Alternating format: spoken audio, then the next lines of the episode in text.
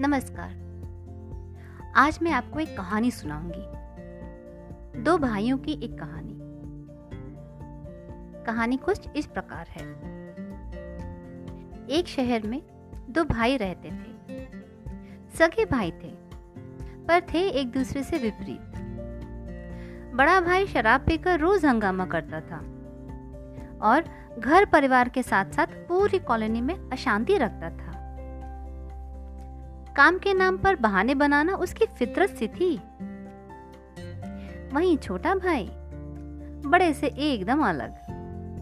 अपने काम के प्रति सजग रहता था, जिससे पैसों की कोई कमी नहीं थी। किसी की सहायता करने के लिए हमेशा तैयार रहता तो शराब या किसी नशे से दूर दूर तक कोई रिश्ता नहीं। इसी कारण बड़े भाई से नहीं बनती थी। कॉलोनी वाले इन दोनों के विपरीत गुणों की चर्चा ज़रूर करते थे। एक दिन सब बैठे थे तो तय किया कि दोनों भाइयों से मिलकर इस अंतर का पता लगाया जाए। चार पाँच बुज़ुर्ग एक दिन निकल पड़े अपनी इस खोज यात्रा पर।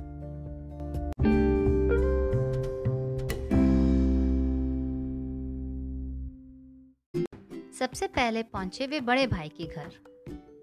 और उससे कहा, बेटा, ये शराब व नशे की आदत ठीक नहीं। आपको ये आदत कैसे लगी?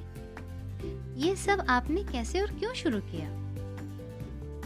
तो बड़ा भाई बोला, मैंने अपने बचपन में अपने पिताजी को शराब का नशा करते हुए देखा है। इस सब की प्रेरणा मुझे मेरे पिताजी से मिली। वे रोज़ाना शराब पीकर आते थे, उनसे ही सीख गया। उसकी ये बात सुनकर बुज़ुर्गों ने उसे बहुत समझाया और अच्छी सलाह दी, पर उसने एक नहीं मानी।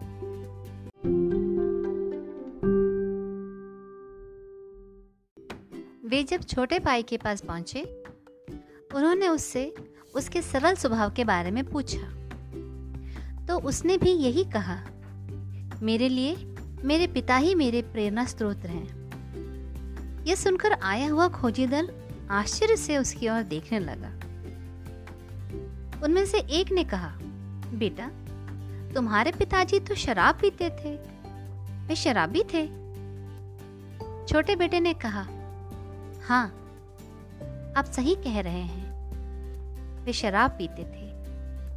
उसके बाद हम सबको मारते भी थे।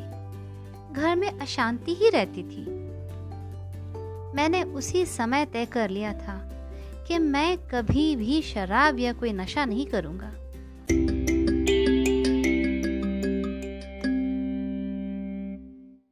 उसमें से सबसे वरिष्ठ बुज़ुर्ग बोले, यह हम पर है कि हम परिस्थितियों से क्या सीखते हैं। बड़े भाई की तरह नकारात्मक भाव ग्रहण करते हैं या छोटे की तरह सकारात्मक दिशा में आगे बढ़ते हैं। एक तरफ़ है असम्मान अशांति और दरिद्रता। तो दूसरी ओर है सम्मान, शांति और संपन्नता। यह कहकर खोजी दल अपने अपने घरों की ओर लौट चला।